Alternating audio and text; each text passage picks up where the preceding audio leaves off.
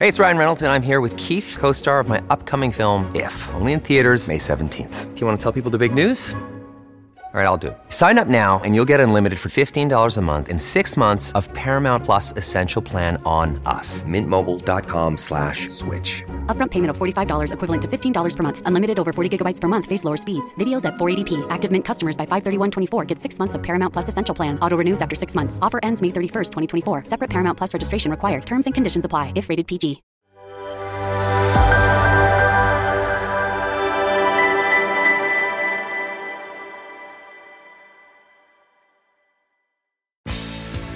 Alan Jones, Australia's leading voice.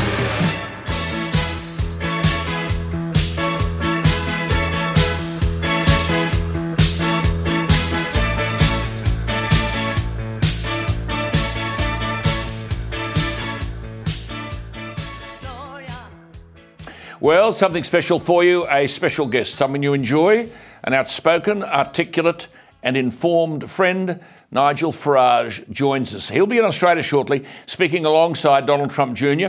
You can find all the details at trumplive.com.au. Trumplive.com.au. He is a politician turned broadcaster, and he's with us. Nigel, thank you for your time. Now, listen, before we get into the heavy stuff, what's this business about making a political comeback if Britain changed the voting system? Well, I spent, you know, quarter of a century, Alan, fighting for us to get back our sovereignty because we've given it away to a globalist organisation called the EU. Uh, we couldn't, you know, control what fish we caught or what regulations uh, our businesses had to live by or who even came to live and settle in our country. We'd lost everything. And so I fought to get that back. Uh, now that we've got it back, uh, the truth is uh, that our political class um, aren't actually very good. So we're being mismanaged at home as badly as we were from Brussels. The problem is, uh, to change things, we have an absolutist first past the post electoral system.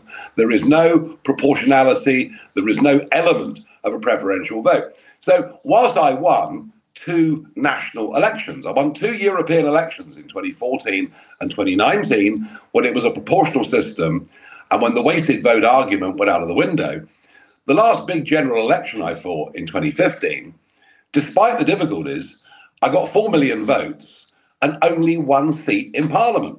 Now, if we had proportionality, I'm pretty confident that I could get 20, 25% of the vote and hold the balance of power. So, yeah, what I'm saying is, much as I, you know, much as I enjoyed my time in the European Parliament, and be certain of one thing, I enjoyed it much more than they did. Um, but, but I, but I, you know, to get back into this, I need a system that gives me a fighting chance. Otherwise, all that would happen again is I'd get maybe five million votes or five and a half million votes and very little representation. Yes, so I think we do need change. Nigel, we have preferential voting here, and it's most probably just as bad in the outcome as what you're talking about in England. You see, candidates sometimes with fewer than 30% of the primary vote get into Parliament on preferences. So it's very difficult to know. Both systems are hopelessly imperfect, aren't they? I mean, preferential voting here gets people in the Senate, that's our upper house, where they really started with only a couple of hundred primary votes. And that keeps the preferences keep being distributed. And lo and behold, they, you find them in the Senate and they're the sun ripened warm tomato party or something. So it's, it's a very difficult Yeah. thing. Well, it is. It is. However, you know, we're going to go into a general election next year, right? And we're going to face a Liberal Democrat Party. They're quite small, but they're still there. A Labour Party and a Conservative Party. And guess what? They're all social democrat globalists. But we have absolutely no choice whatsoever. Um, so, look, no system is perfect, but uh, there is a system, without getting too technical, called AV Plus. And under that, you would vote for the man or woman to represent your district. And I think we all agree there is an important principle with that point. With your second vote, you'd vote for an opinion. And if that opinion got more than 5% nationally, that would then start to get representation. So actually, obscure little parties under that system, unlike Israel, would not be represented, but significant views that are not represented would. And I think that actually is the way forward. Very good point. I just want to take you up on that point that you just made there, the word you used, globalist. Now, I'm really interested, and I'm sure many are, this goes around the world, this interview, in your take on Boris Johnson losing the prime ministership. I don't want to talk about that and being out of the parliament. But surely denying the man a parliamentary pass, I think, is a bit over the top. But I wanted to ask you this Does this open the door for the Remainers? You were one of the architects of Brexit. Now, I make the point to our viewers before Nigel answers that question there are 27 members of the European Union, and there are applications to join from eight additional countries Turkey, Montenegro, Serbia, North Macedonia, Moldova, Bosnia, Albania, and Ukraine. Now, if these applications are successful, the European Union will stretch from Dublin to Kiev and include almost all the countries in Western Europe, Eastern Europe, and the Balkans. One of the few countries missing is, of course, the United Kingdom in the wake of Brexit. So, Nigel, back to you. Johnson's gone. Farage is not in there. Will Brexit survive? Well, if you poll people, um, sort of, you know, and say, well, who are the people uh, that are responsible for Brexit happening. And, and you ask this to people who agree with it or disagree with it, 98% say Farage and Johnson. We are the two names associated with Brexit. Me for pushing it up to the line and Boris for getting it over. So we both have a vested interest. It is our political legacy. I fear that the Conservative Party, frankly, never really believed in it. I agree. The Labour Party the Labour Party wants, you know, uh, again and again fought for a second referendum on the issue. What is absolutely plain as a pikestaff is that the Conservatives are absolutely done for at the next general election. There is no way back. And frankly, they don't deserve a way back given how badly they've managed everything. So, what do a Labour government do? Almost certainly, they sign us up to all the rules of the European Union but without saying we're going to rejoin. And then we finish up with something called BRINO, Brexit in name only. Mm. It is possible, yes, mm. it is possible that there'll be another epic fight over this coming in three, four, five mm. years' time. And it's at that moment.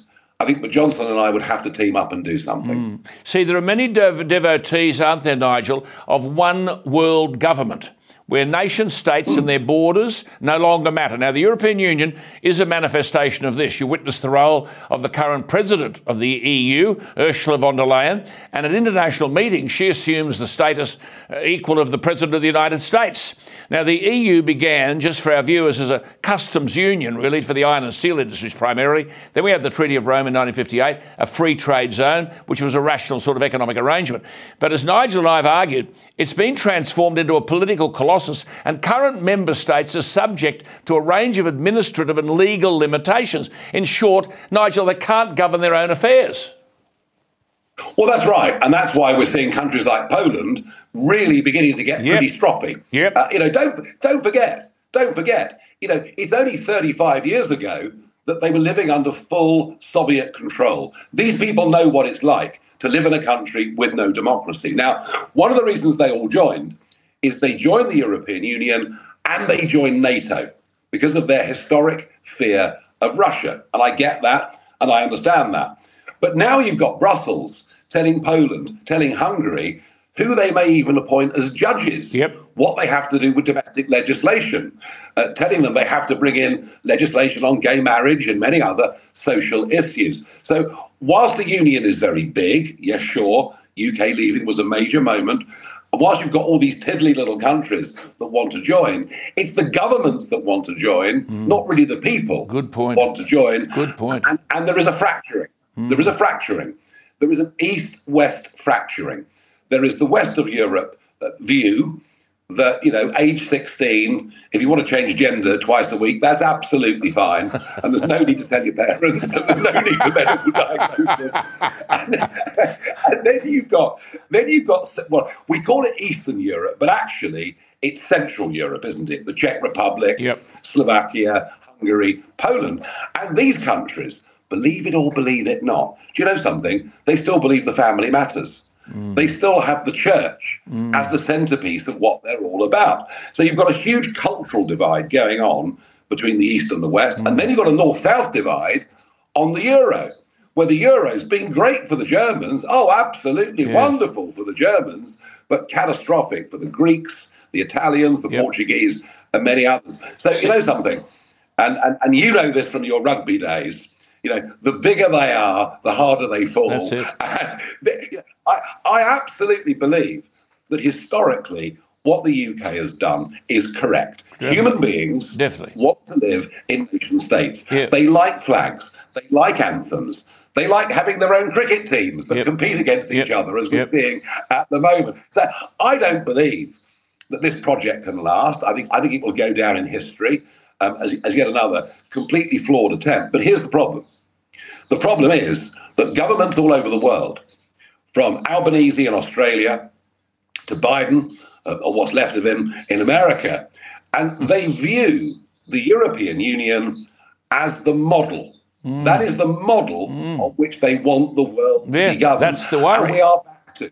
That's the Yeah, worry. I mean, see, see, that's the worry. See, you made this point that the strong way back, the strongest argument, you and I've talked about this many times, strongest argument for Brexit was one of national sovereignty.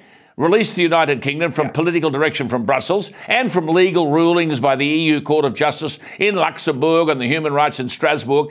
The opponents of Brexit had a sort of a reasonable economic argument that there would be financial consequences for leaving the EU. But Nigel, even if that argument had validity, the strongest argument is that national sovereignty should not ever be sacrificed for financial gain.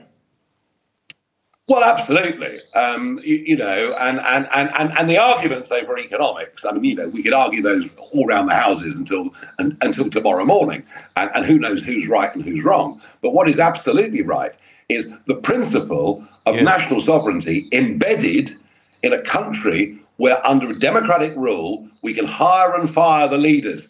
We, we couldn't vote for European commissioners.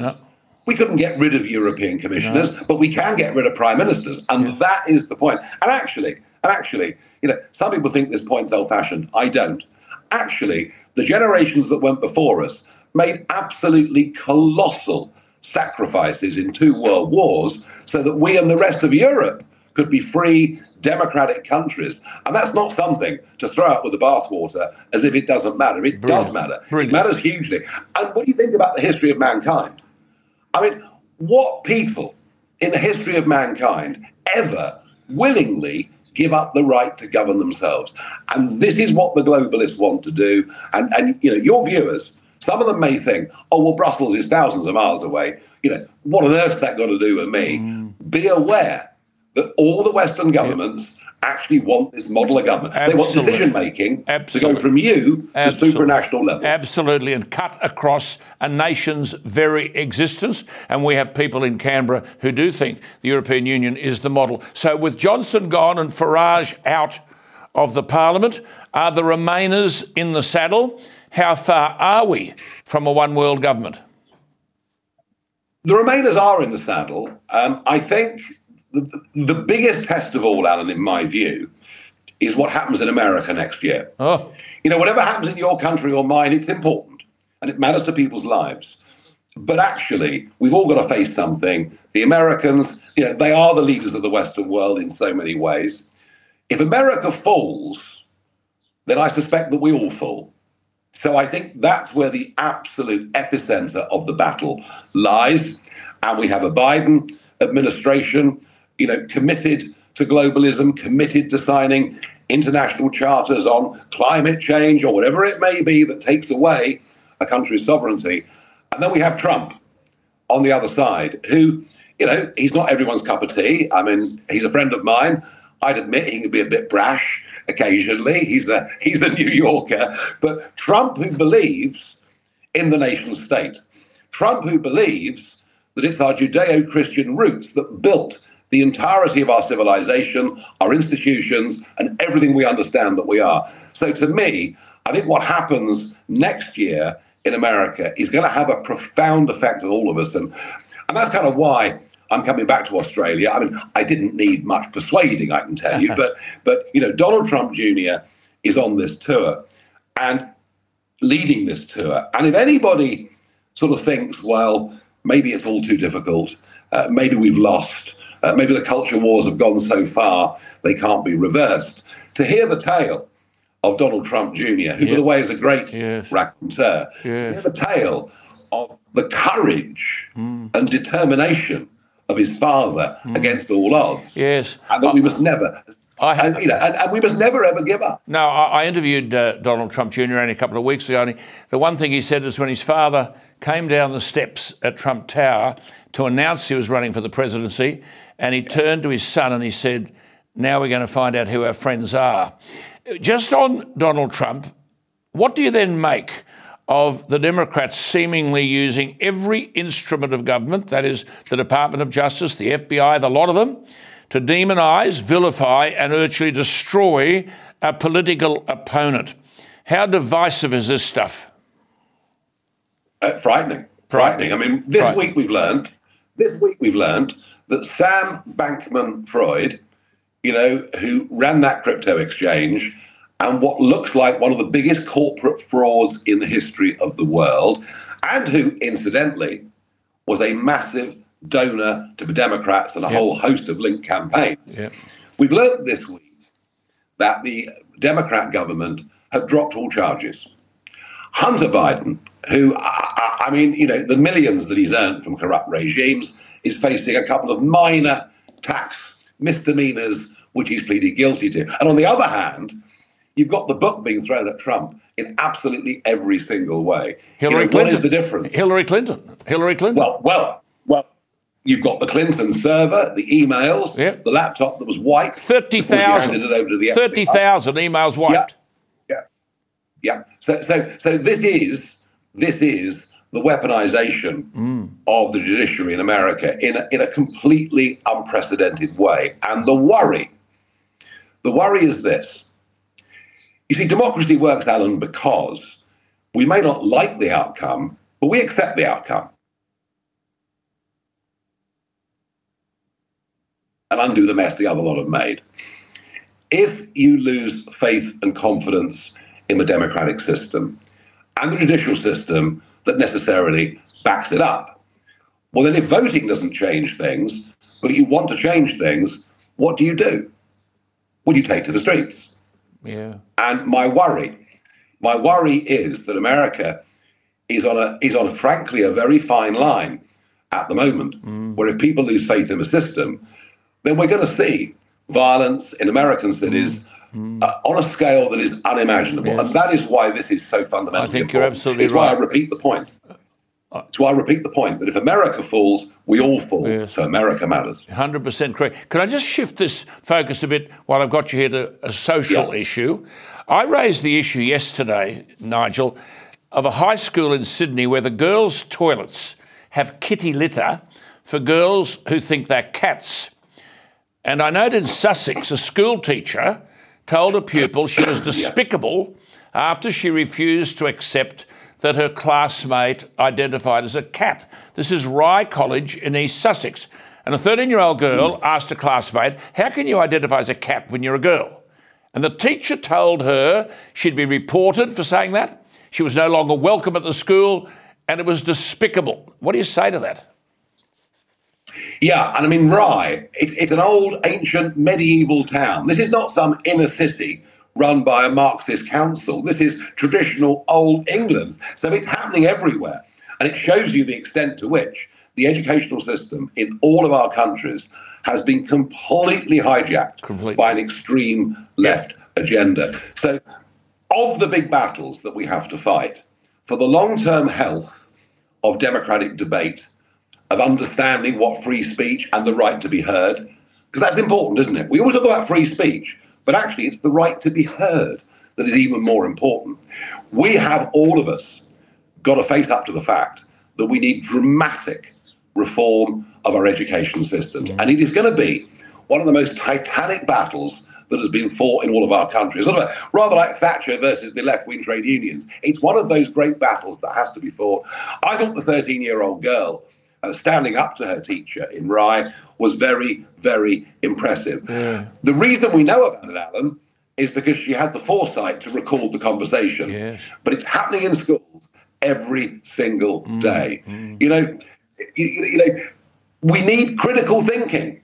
Critical thinking is you and I can sit down and agree to disagree but respect the right of the other person to have a different point of view. It is the fundamental of being free human beings living in liberty and democracy. And it's that that was undermined by that teacher. Yes. The 13 year old girl, you know, thinks her mate Magnificent. is crazy. Yeah, and she was to told she was told it Well, was despicable, despicable. Just on those two Yeah. words, liberty and democracy. We've just had a book published here in Australia. Australia breaks apart. I talked about this stuff from day one, and you did too, in relation to coronavirus lockdowns, locking kids out of school, closing down businesses.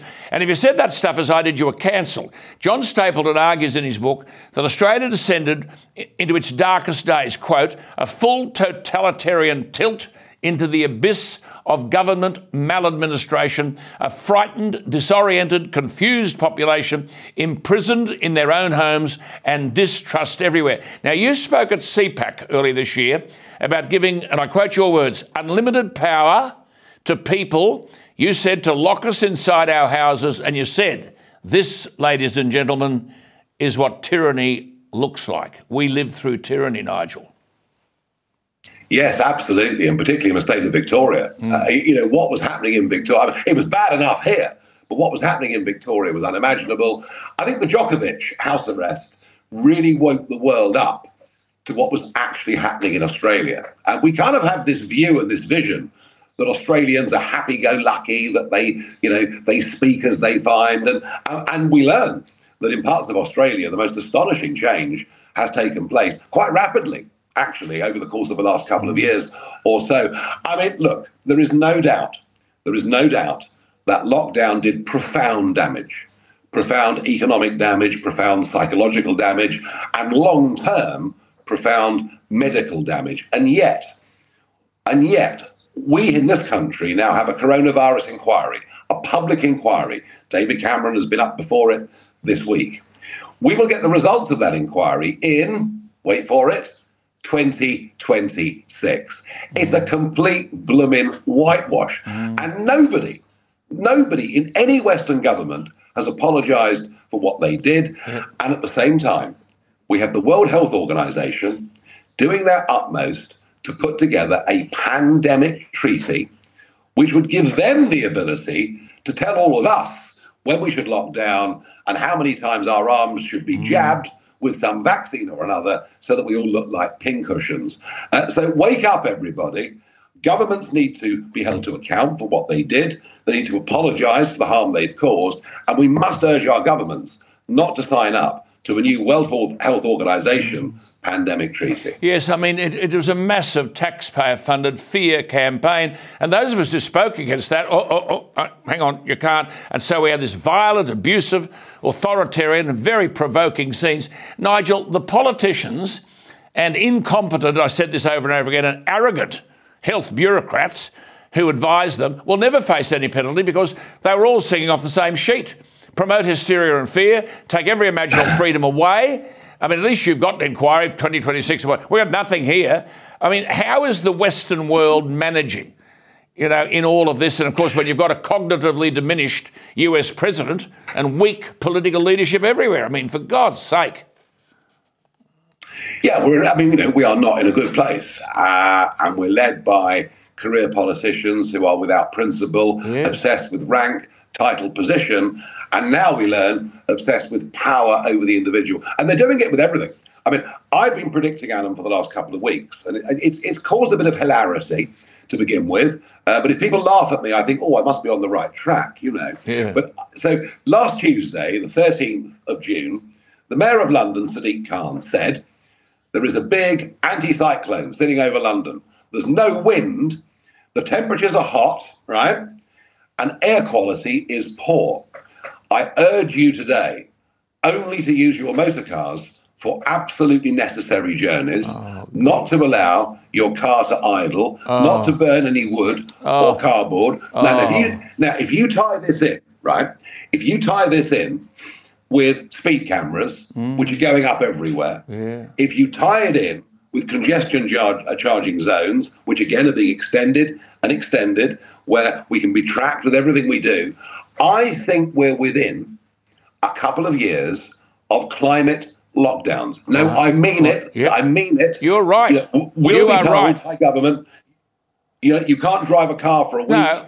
Um, and, and carbon dioxide, and way carbon, that- carbon dioxide, I keep saying, is 0.04% of the atmosphere. You walk into the street and ask someone whether a gas which is 0.04% of the atmosphere is going to bring the world to an end, they look at you as if you're stupid. But you can't, a politician couldn't even tell you what percentage of carbon dioxide there was in the atmosphere. They don't know. No, no. And the other figure, the other figure, I had a chap on the show the other week. You know, one of these great wind farm people who's made tens of millions Yes. off the back of Yeah, tax yes. subsidy. You know, let, you know, let the poor pay. Let the poor pay. That's fine. We're happy with that. Um, and, and I said to him um, on my program, I said, um, "Tell me, um, what percentage of CO2 that is generated every year within the world Yes. is generated by man?" Yep. I don't know, he said. Well, you know the answer. Yeah. It's 3%. 3%, yeah. And in dear So- old Australia, we're, we're 1.3% of 3% of 0.04%. Oh, come on. yeah. Now, listen, before we go, before we go, I've got a serious question to ask you. The most important question of the night Are you still smoking? Oh, yes. Oh, yes. I'm a completely unreformed sinner um, in every regard. Um, but you know what? You know what? I tell you what. I'm 60 next birthday. I've never felt fitter. You look I've never felt better. you look great. I've got the, I know, I've, I've, I've cut the boozing down, although, although I have got three days at Lords watching England v Australia in the Ashes next week, so that may come out of the window for a couple of days. But no, I, I, I'm fighting this. And, and, Good on you. You know, if at some point in the next few years the opportunity to, to, to, to launch a comeback against this globalist establishment Good on you. itself, I agree. I- I agree. Okay. ready. I'll be the campaign manager. Look, we'll leave it there. Wonderful to talk to you, and we'll catch up again soon. look forward to it. Isn't that wonderful, Nigel Farage, hey? But this is the point. We need these people in the public square, don't we? Hope you enjoyed that most impressive international politician, Nigel Farage.